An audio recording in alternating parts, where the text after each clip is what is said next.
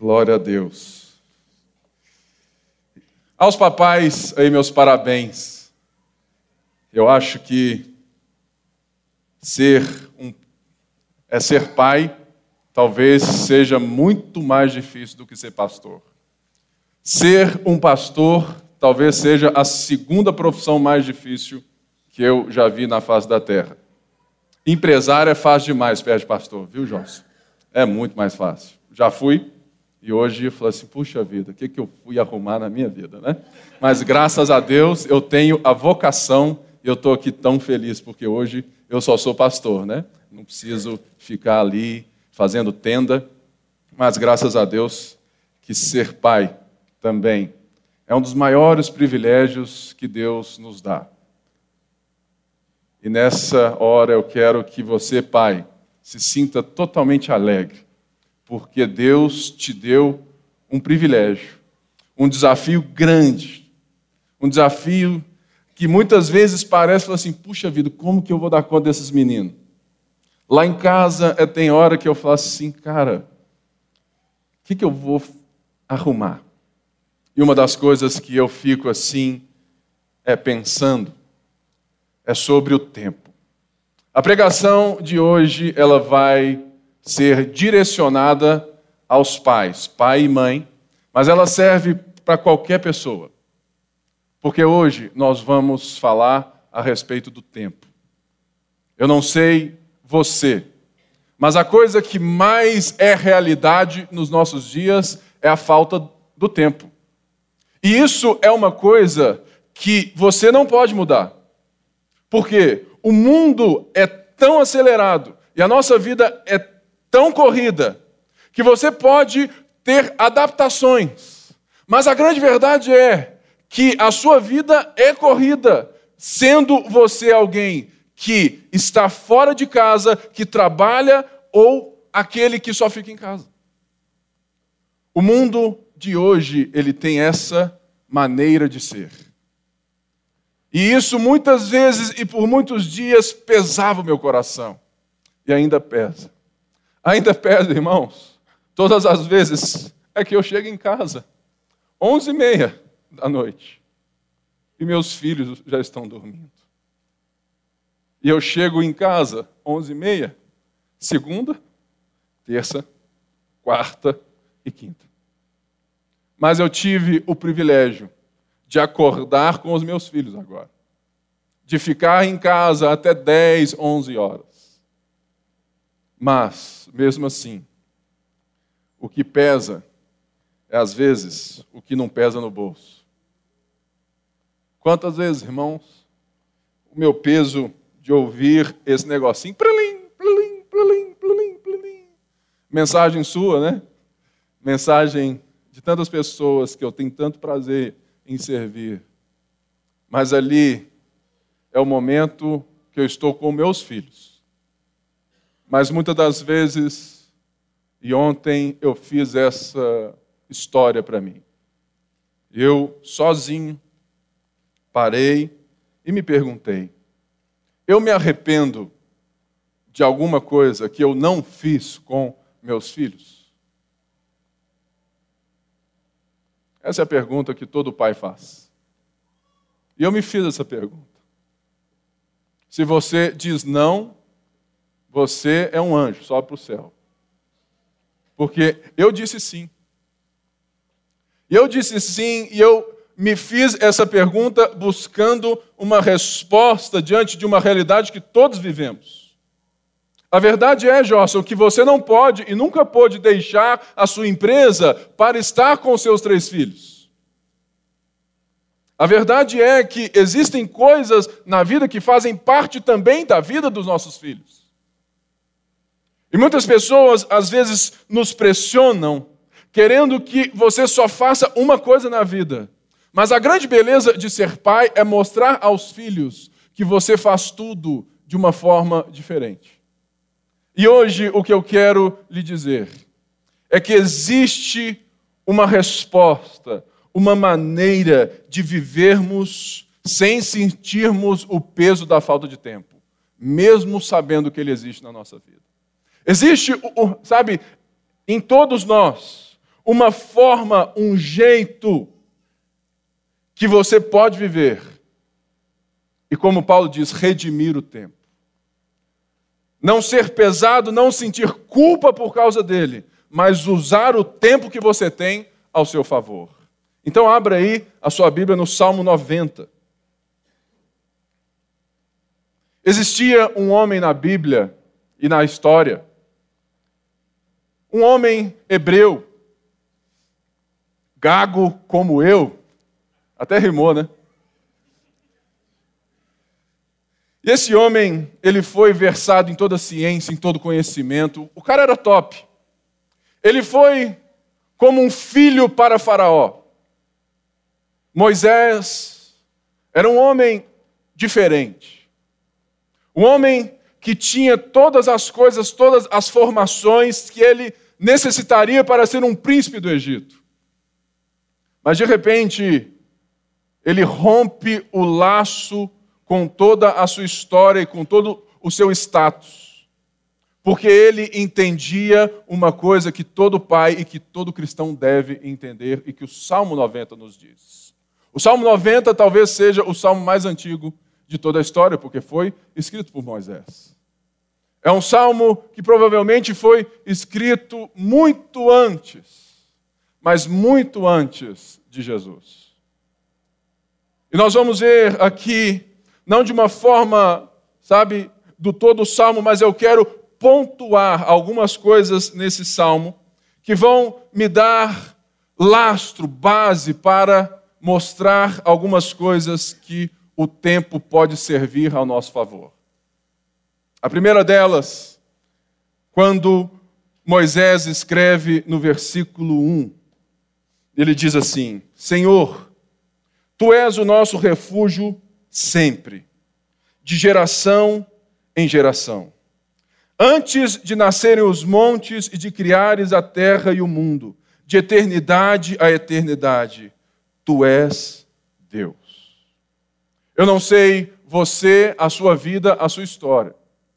Mas uma coisa eu sei: Moisés tinha tudo para negar e para viver sob um outro contexto, sobre uma outra verdade, sobre uma outra ótica na sua vida a ótica de Faraó.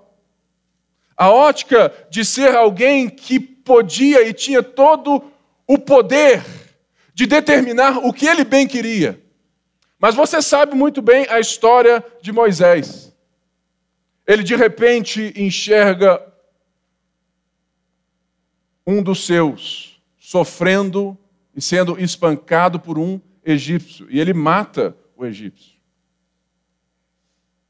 E de repente ele larga todas as coisas, ele larga tudo.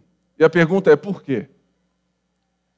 Esse salmo de Moisés e esses primeiros dois versos diz que existe uma coisa que determina a maneira como lidamos com o tempo. E essa palavra é contexto. Todo mundo aqui vive a vida a partir de um contexto. Todo mundo aqui vive a vida a partir de uma maneira e de respostas àquilo que nós temos como cosmovisão, visão de mundo. Todo mundo aqui responde às coisas da vida a partir de pressupostos básicos. Quem é Deus? Deus existe? Deus não existe? O que é o mundo? O que é o certo e errado? Ou seja, esse salmo mostra que Moisés está fazendo uma poesia dizendo que o contexto dele não é o contexto de Faraó, mas o contexto de Deus. Um contexto onde a vida toda de Moisés e todo o tempo dele agora não eram pautados pelo seu poder, por aquilo que ele recebera, mas pelo contexto do Criador dos céus e da terra. Eu hoje vindo é para cá ainda é lá em casa. Meus filhos estão na idade de descobrir e falar sobre os órgãos íntimos. Estava eu, Henrique e André. E o Henrique fez assim: André, mamãe tem pênis ou vagina? Eu falei assim: menino, não é para falar disso agora. Mas de repente, eu vi uma maneira de ser intencional com meu filho para explicar que Deus criou o homem homem e a mulher mulher.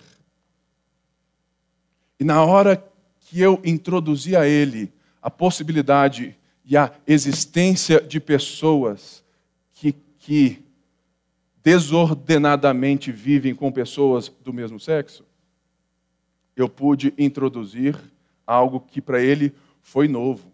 Porque quando ele percebeu que existem gente, homem que beija homem, ele riu e falou assim: É sério, papai?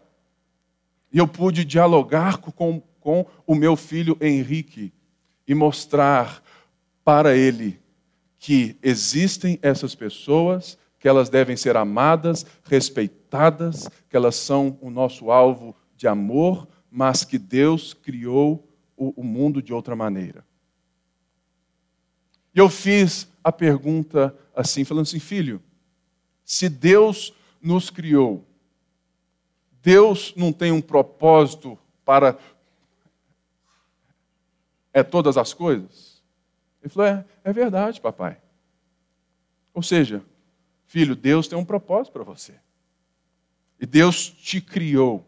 O problema, filho, é quando as pessoas não querem viver no contexto de Deus. E ele foi entendendo, entendendo, e eu disse: olha, isso é que a Bíblia chama de pecado. O pecado, filho, é quando as pessoas insistem em viver no mundo de Deus, fingindo que ele não existe. Usando as coisas que ele criou, mas não da maneira que ele criou. Olha, foi a melhor vinda para a igreja que eu já tive durante esses três anos com meu filho. Porque eu pude intencionalizar uma coisa que muitas das vezes eu ia xingar meu menino. Para com isso, menino. para com isso. Não, não, não. Nós precisamos entender o que Moisés entendeu: que a vida só vale a pena ser vivida no contexto do Criador. Ou seja, logo o nosso tempo precisa disso. E ele diz aqui a partir do verso 4, ele narra a história, ele narra a realidade de um Deus eterno, poderoso, criador e de homens, sabe, breves, pequenos, aonde a vida, a nossa vida é tão pequena. Ele diz assim: Fazes os homens voltarem ao pó, dizendo: Retornem ao pó, seres humanos. De fato, mil anos para ti são como o dia de ontem que passou, como as horas da noite. Como uma correnteza, tu arrastas os homens, são breves como o sono, como a relva que brota ao amanhecer, germina e brota pela manhã, mas à tarde murcha e seca. Versos 7. Somos consumidos pela tua ira e aterrorizados pelo teu furor. Conheces as nossas iniquidades, não escapam os nossos pecados secretos à luz da tua presença. Todos os nossos dias passam debaixo do teu furor, vão-se como um murmúrio. Os anos de nossa vida chegam a 70 ou a 80 para os que têm mais vigor. Entretanto, são anos difíceis e cheios de sofrimento, pois a vida passa depressa e nós voamos. Quem conhece o poder da tua ira? Verso 11. Pois o teu furor é tão grande como o temor que te é devido. Moisés aqui faz uma algo que é o contexto dele. Para que, que eu vou viver olhando para a brevidade, para esse parênteses da história, sabe, aonde nós temos tão pouco tempo para tantas coisas, se eu posso viver com os olhos no Deus eterno e assumir a minha vida e viver a minha segunda, a minha terça, a minha quarta a partir de um contexto muito maior do que os meros anos que o salmista diz que eu posso viver. A grande verdade é que quem não vive sobre o contexto de Deus, a vida é um relance somente de prazeres e que no final não tem nada para contar. A pergunta hoje é: o seu tempo ele está nas mãos de quem? O seu tempo está nas mãos de quem? Eu quero que você saiba que contexto determina propósito. a maneira como você enxerga o seu mundo, a maneira como você deixa com que alguém dite o seu mundo, se você é o seu próprio Senhor, se você, Pai, é o seu próprio Deus, mesmo confessando Jesus, você determinará um tempo breve demais. Como Moisés disse: olha, 70, 80 no máximo para quem tem mais vigor. A vida é um sopro. Mas isso, aos nossos olhos, não pode nos pesar. E é por isso que o verso 12 é o clímax para mim desse salmo. É onde tudo faz sentido, é onde Moisés abre seu coração para o Deus de eternidade, o Deus eterno, Deus poderoso, e ele diz assim: ensina-nos a contar os nossos dias, para que o nosso coração alcance sabedoria. Existe uma palavra que muda a maneira como você pode lidar com o tempo e com a brevidade da vida.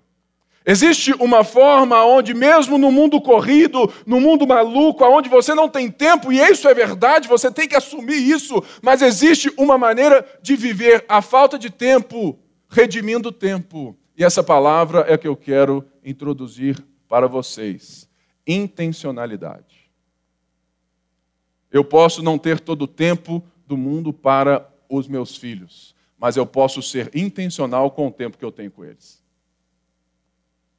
Ou seja, se eu tenho um, um, contexto com Deus, se a minha vida é a partir de Deus, eu oro a Deus para que o meu tempo seja usado à maneira de Deus. Isso é intencionalidade. Eu posso não poder é, ficar horas e horas com meus filhos brincando mas eu quero que nos 10 minutos, nos 30 minutos, na uma hora que eu tenha, que eu seja intencional com aquilo que eu faço com ele. Porque, irmãos, a grande verdade é que tem muita gente que faz muitas coisas com os filhos ou com os amigos, com a esposa, mas acaba que não faz nada. E, e existem várias coisas, mas infelizmente hoje a pior é essa aqui mesmo. Quantas vezes você não sai assim, hoje eu vou surpreender o maridão. Hoje meu namorado vai se sentir amado. Só no jantar, tá, irmã? É? Já o marido, não, você pode, você pode noite afora. Hoje meu filho vai, vai sentir o meu amor. Aí você senta lá, pede lá, atrás um mini cheeseburger. Aí você fica respondendo. Essa é a realidade da maioria de nós. É a minha também. E por isso que essa pregação veio para mim primeiro. Ensina-nos a contar os nossos dias. Quando Deus é o nosso refúgio, quando Deus é a nossa casa, os nossos dias não são breves como o vento, mas eles podem ser intencionais nas relações porque Deus nos ensina a viver com os olhos no eterno e a poder viver o eterno no tempo que se chama hoje. Intencionalidade é a única maneira que podemos viver o contexto de Deus sem termos o pesar da velocidade do tempo. E pense bem, Moisés ensinou isso em Deuteronômios 6, de 4 a 9.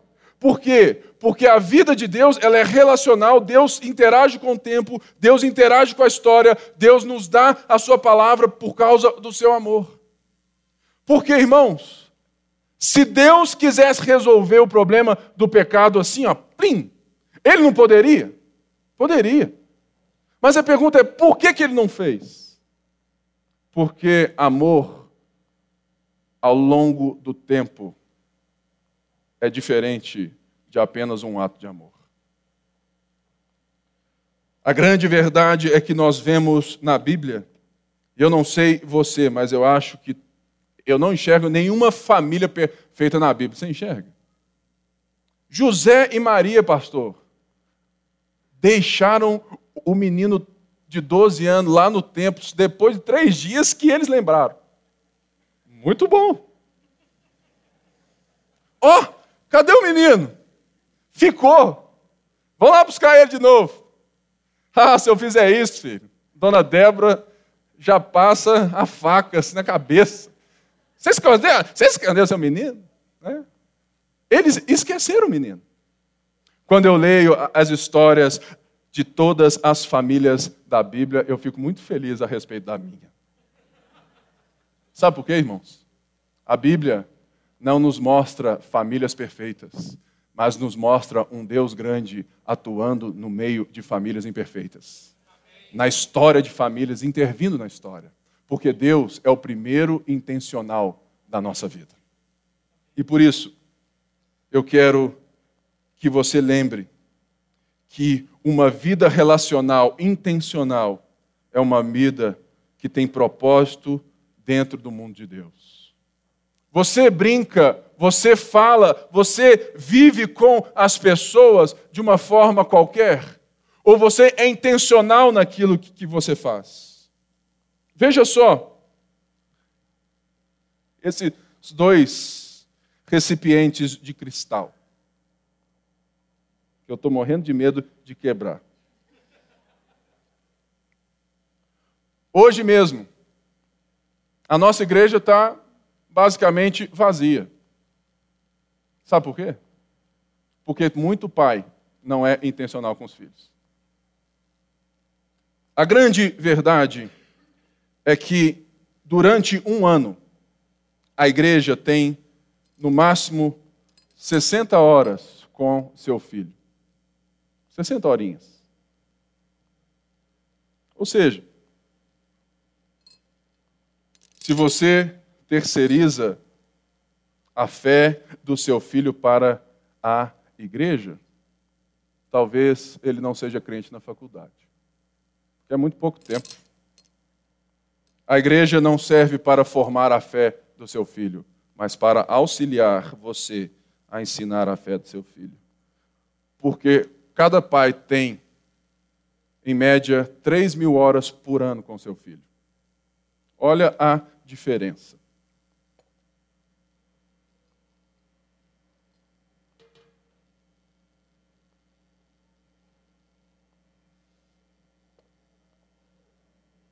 E tem muito pai que acha que seu filho agora está sendo entretido lá em cima. Não. Nós estamos entregando uma semente no coração do seu filho. Mas a responsabilidade não é nossa. Porque você tem muito mais horas do que nós. Você tem 3 mil horas por ano para impactar a vida do seu filho. Nós temos 60. A pergunta é: como ser intencional? Hoje, todos os papais, homens, irão buscar os seus filhos. Todos. Eu quero é que você aprenda a ser intencional desde o começo. Você pergunta para o seu filho como foi? E aí, filho, o que, que você aprendeu hoje? E começa a dialogar, porque a igreja é uma parceira da família, mas muita gente terceiriza. Por quê? Porque nós somos intencionais com seus filhos. Nós somos, sabe, intencionais com todas as idades. Nós somos intencionais com vocês. Mas a responsabilidade da sua vida diante de Deus não é do pastor. A responsabilidade dos seus filhos não é da igreja. A responsabilidade é sua.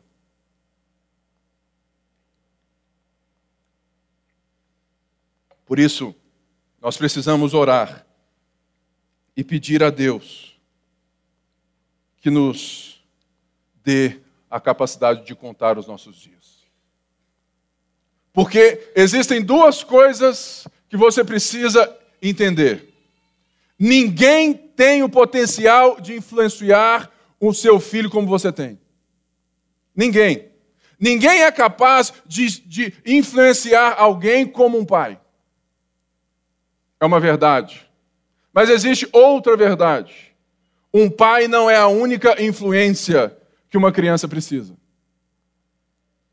É por isso que a igreja faz parte da nossa vida quando nós entendemos que os nossos filhos, quanto mais velhos eles ficam, eles procuram identidade, inspiração em pessoas que não são os pais, Eu tenho muitos amigos que meus filhos podem olhar e falar assim: tio é fera, né, papai?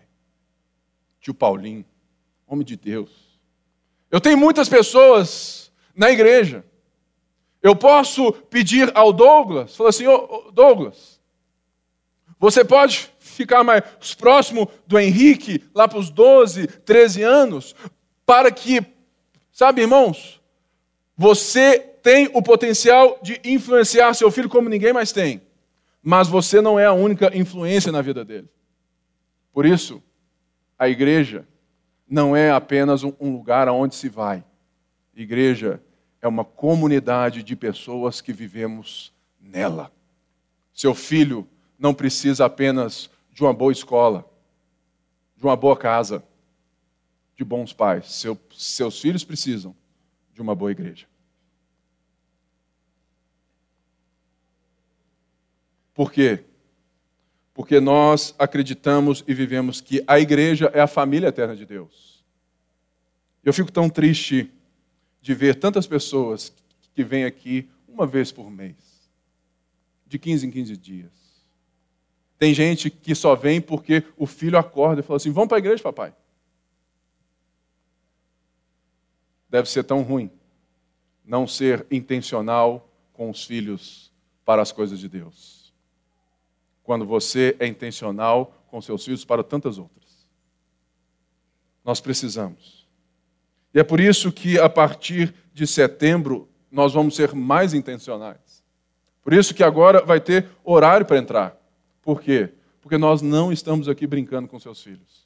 Nós estamos auxiliando vocês, plantando a sementinha com vocês. Nós somos, sabe, unidos com vocês. Porque quando a igreja e a família se unem, existe um potencial muito maior do que quando a igreja faz uma coisa e a família faz outra. Pais, nós somos parceiros de vocês, mas a responsabilidade é de vocês.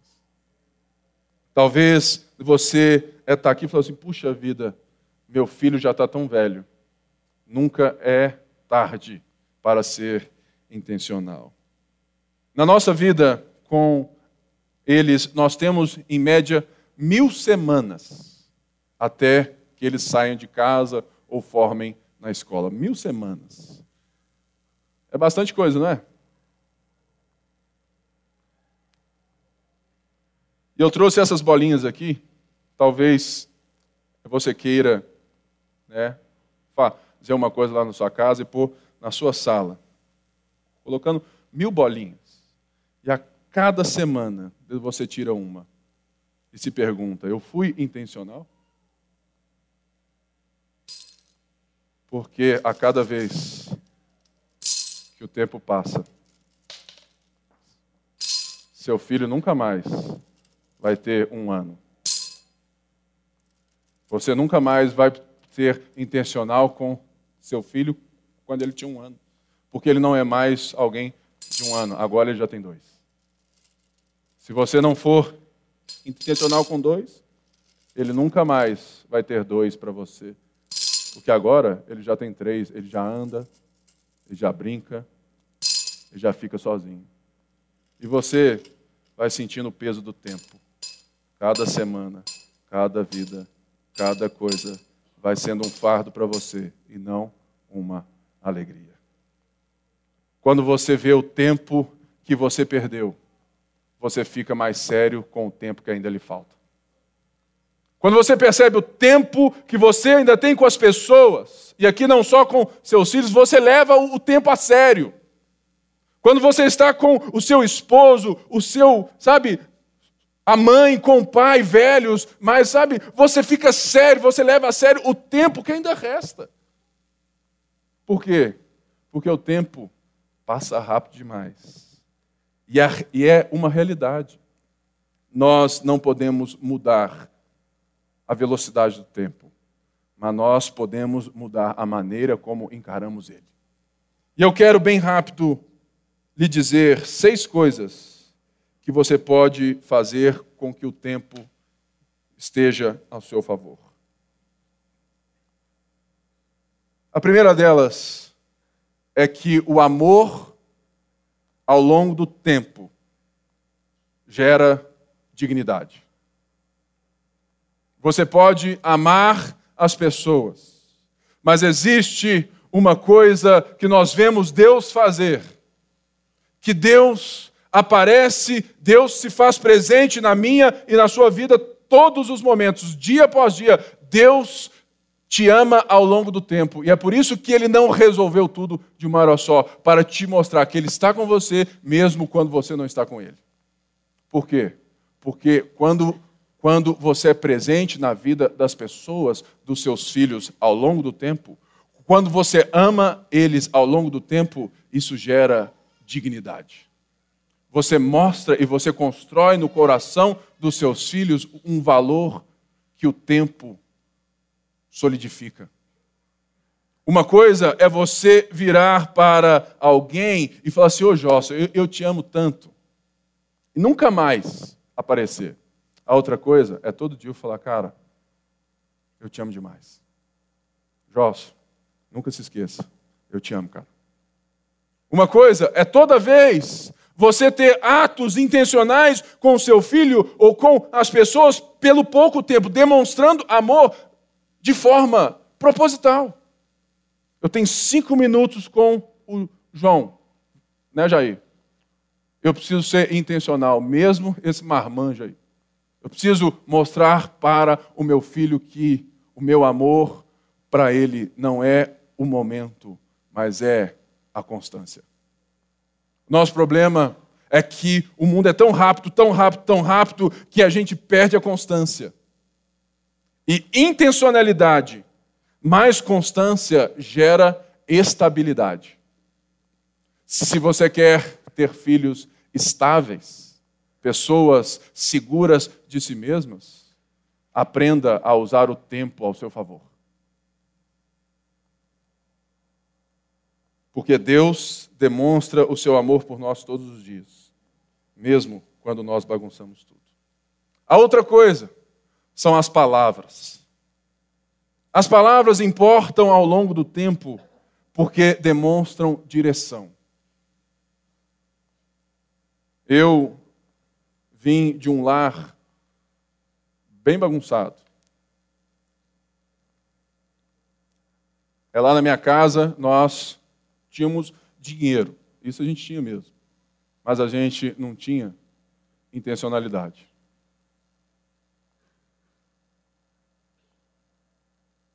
É, teve uma vez, eu tinha lá meus 13 anos. A minha mãe só foi saber que eu não, não estava indo mais na aula de inglês depois que a aula de inglês acabou. Graças a Deus hoje ela é salva, ela é top, ela é demais. Por quê? Porque ela não sabia aproveitar o pouco tempo que ela tinha. Sabe por quê? Porque ela tinha a sensação de que ela tinha que ficar fora nas lojas dela todo o tempo para dar aos filhos aquilo que a sociedade diz. Ah, não, é uma boa escola, é, é tudo para eles. Né? Isso é, é importante sim, mas nada é mais importante do que saber aproveitar o tempo. E eu lembro disso. Eu lembro de ouvir muitas histórias como um pastor de pessoas que hoje são frágeis porque faltou palavras na vida delas. Palavras de afirmação, palavras, palavras.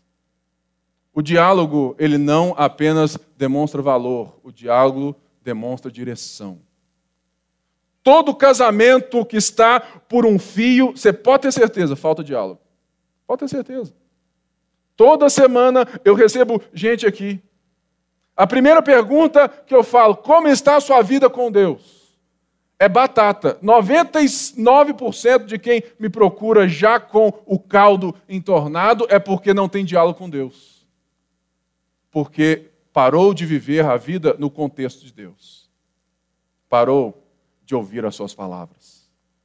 Pai, não é apenas a sua presença que importa com seus filhos, as suas palavras também. Porque as suas palavras dão direção. Suas palavras mostram o que é a realidade. O que você fala não É, você ah, não, não, não fala isso não, porque você está profetizando. Não, irmãos, isso é teologia da prosperidade. Esquece esse negócio. Mas as suas palavras têm poder porque você tem influência. É diferente. Porque eles estão olhando para você e falando assim, cara, esse é meu pai, ele é o meu herói, ela é minha, sabe? Ela é a mamãe. Ou seja, a realidade é apresentada por eles. Palavras ao longo do tempo demonstram direção, porque as palavras criam um lugar seguro para as pessoas se abrirem. Eu nunca vi filho se abrir com o pai que não conversa com o filho. Talvez você seja um deles. Eu nunca vi. Porque as palavras demonstram um lugar e a, trazem um lugar seguro. É por isso que Deus nos deu a sua palavra. Para que, aproximando dele, a gente se sinta seguro para, nos, para confiar nele. O terceiro são as histórias. Nada é mais poderoso para o ensino do que uma história. Eu tenho certeza que o fato de estar aqui contando histórias minhas ou de outras pessoas faz com que o ensino que eu quero dar seja muito mais valoroso e seja, sabe, algo que ninguém esquece tão fácil. Porque Deus, Ele mostra a sua ação, o seu amor na história. Histórias, ao longo do tempo, geram perspectiva. Você tem história para contar com seus filhos, com seu esposo, com seu esposo, com seus amigos. Porque é a história que constrói o senso de futuro. Porque o passado, ele, de alguma forma, ele cria em nós uma segurança para olhar para frente. A perspectiva dos seus filhos vai ser importante quando você viver as histórias com ele. Histórias importam. Histórias criam perspectivas. A outra coisa que você pode ser intencional com seu filho para aprender a contar os dias é trabalho. Nós fomos criados por Deus para trabalhar. Deus nos criou, criou o trabalho como forma de adoração. Ele falou assim: olha, sujeitai, dominai, ou seja, cuida disso para mim, em adoração a mim. O nosso problema é que nós buscamos viver num mundo de Deus, não para a glória de Deus, mas para a nossa própria glória. Isso é o pecado. E logo, Adão e Eva estavam buscando ditar o que seria o mundo que eles não criaram o trabalho, é importante que seus filhos te vejam trabalhar. Aí você fala assim: puxa vida, pastor, eu estou sem emprego. Repito a frase do pastor Márcio: emprego é uma coisa e está em falta mesmo, mas trabalho tem muito por aí. Lá em casa, quem, quem mais rala não sou eu, é a Dedé. E ela não sai para trabalhar. Nosso problema é que a gente tem a mentalidade de emprego e não de trabalho. Seus filhos precisam ver que você dá duro, que você corre atrás, que você faz as coisas para a glória de Deus. Seus filhos precisam ver que a vida não gira também só no umbigo deles e que eles não são a única coisa da sua vida. Mamãe, Pega mais leve com o seu esposo quando você briga que, que, ah, porque você não faz isso, você não faz aquilo, você não brinca, você não faz, olha. O seu marido é um cara trabalhador, dá glória a Deus, porque tem muito vagabundo por aí. Seus filhos precisam ver que a vida requer trabalho. Seja intencional no trabalho e seja intencional mostrando aos seus filhos que a vida requer adoração a Deus. E existe outra coisa que nós vamos dar aos pais mais oportunidade. Levar seus filhos na obra. Leve seu filho para ver você trabalhando. Leve seu filho no projeto lá na Sumaré. Leve ele com você. Ah, não, não vou levar meu filho na favela.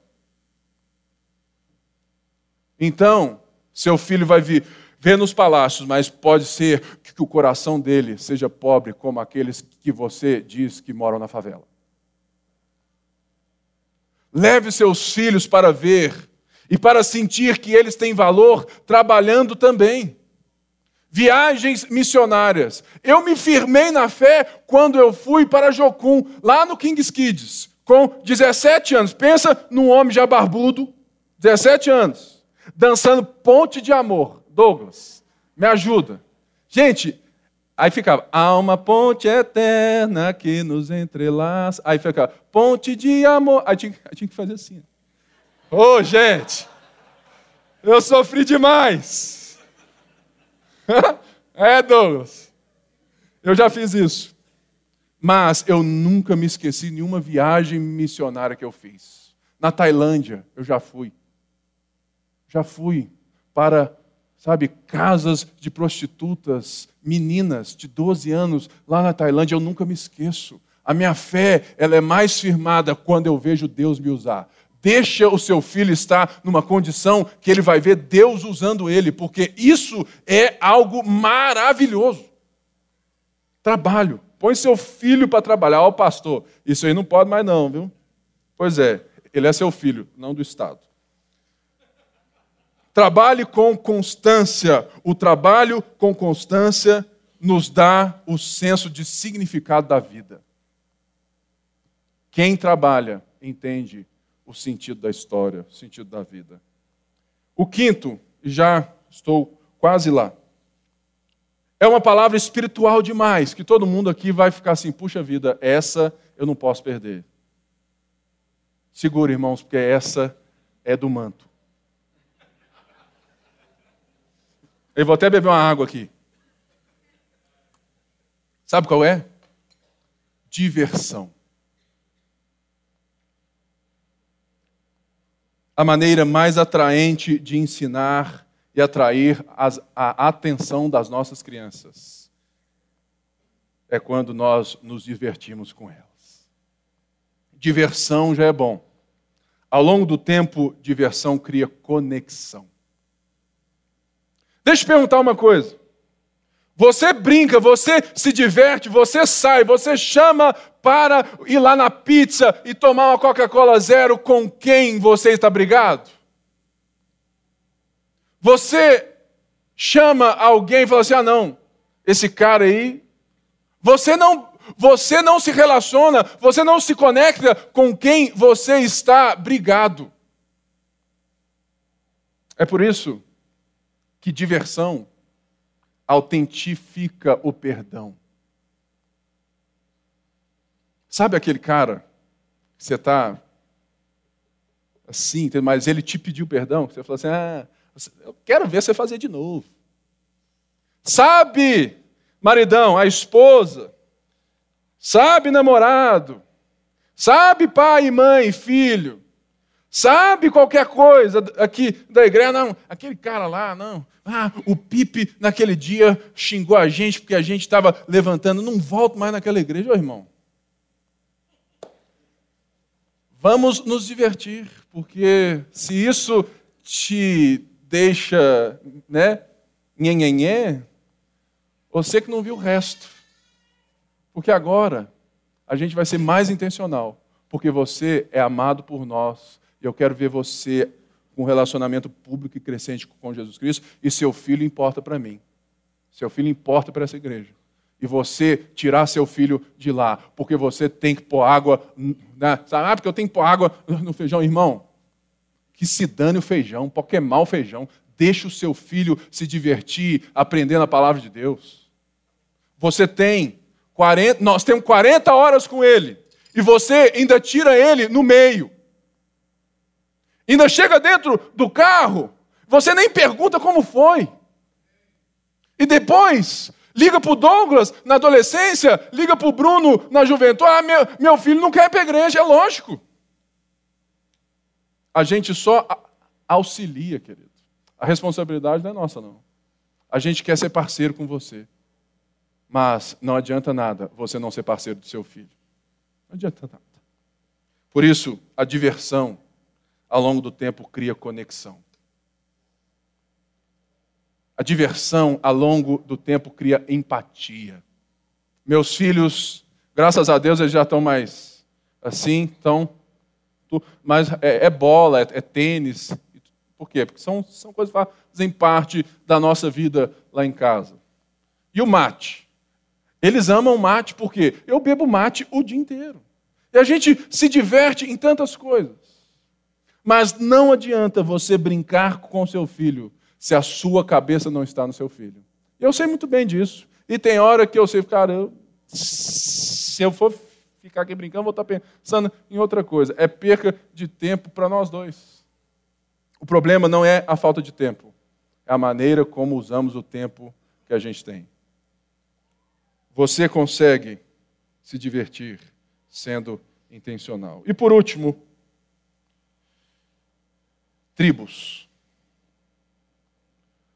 Todas as pessoas buscam um senso de pertencimento dentro de um grupo de amigos. Muita gente entra aqui e sai aqui porque diz que não teve como se envolver. E tem gente que, de fato, veio para cá e tentou fazer amigo aqui na igreja e não rolou. Mas tem muita gente que senta aqui e fala assim: ah, ninguém me cumprimentou, ninguém fez nada. Irmãos, eu fico impressionada com, como, como que em três minutos você perde a paciência e se senta. Sendo que é uma oportunidade de abraçar gente que faz parte e que, prova, sabe, e que provavelmente vai estar eternamente ao seu lado. Tá, mas você não. Você precisa olhar no celular. Você precisa. Ah, pastor, eu tenho vergonha, irmãos. Vergonha. A gente vence. Pertencimento é uma coisa que todo mundo precisa. Seus filhos precisam de amigos na igreja para que eles não sejam só influenciados pelos amigos da escola. Porque no mundo de hoje, no mundo relativista de hoje, a verdade de hoje, não existe mais a verdade macro, a verdade absoluta. Para nós existe, porque nós sabemos a verdade e nós estamos aprendendo a contar os dias a partir dessa verdade. Mas no mundo de hoje não existe verdade absoluta. As verdades, elas são aprendidas e assimiladas ao pertencimento das tribos. Se eu entrei nesse grupo e eu me senti bem e tenho prazer nele, as verdades desse grupo se tornam as minhas verdades. Por isso, nós temos que fazer de tudo para que os nossos filhos tenham tios e tias capazes de levar a eles também, auxiliá-los a um relacionamento público e crescente com Jesus. De envolver-nos não somente no domingo, mas nos envolvermos muito mais. Por quê? Porque tribo ao longo do tempo é igual a pertencimento. Você vai ficar eternamente nessa igreja se você se sentir pertencente a ela. É por isso que aqui o nosso é que nós temos como o primeiro pilar a consciência do nosso. É por isso que aqui eu faço algo que nenhuma outra próxima a gente faz. Prestação de contas. Sabe por quê? Todo o dinheiro que entra aqui é seu também. Esse lugar é seu também. Você precisa entender isso. Ou seja, o tempo passa rápido. E a gente precisa ser intencional. Porque a grande verdade, quando seu filho passou a andar, e você não percebeu, já era. Fez três anos, está andando, está falando, você não percebeu, já era. Com dez anos, já foi embora, passou o tempo, não tem mais. Com 12 anos, quando você quer lembrar dele, ou talvez você nunca quer lembrar dele mais com 12 anos, né? Já foi embora, já era, irmão. Já era. O tempo vai passando rápido. Com 15 anos é namorada, com 18 anos é faculdade, está em casa, 24 anos está formado, ele quer casar. Quando você vê, acabou.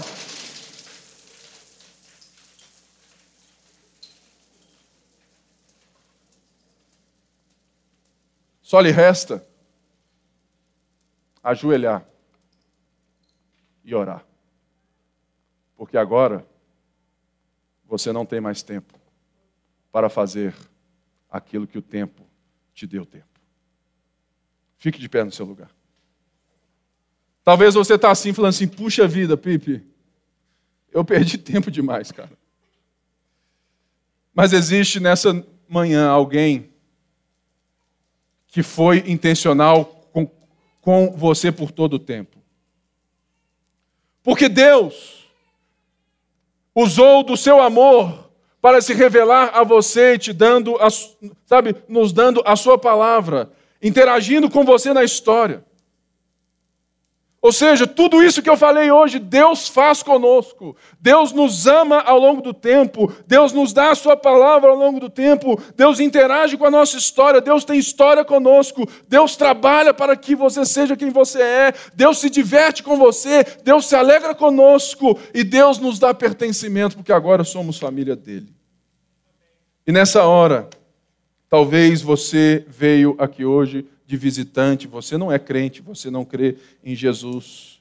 E essa palavra impactou seu coração, você entendeu a realidade, você entendeu que você precisa de Jesus. Ou talvez hoje você está aqui e fala assim, Pipe, eu não sou crente, cara, eu preciso de ajuda, eu quero voltar, eu quero me converter de verdade. E eu quero te dar um desafio. Se existe alguém aqui que quer confessar a sua necessidade em Jesus. Isso pode ser, às vezes, um pouco vergonhoso, mas a pior vergonha é quando a gente deixa para lá o que é mais importante para agora. Talvez você está aqui e você quer recomeçar na fé ou você quer começar a fé. Você vai levantar bem alto a sua mão. Eu quero orar por você agora.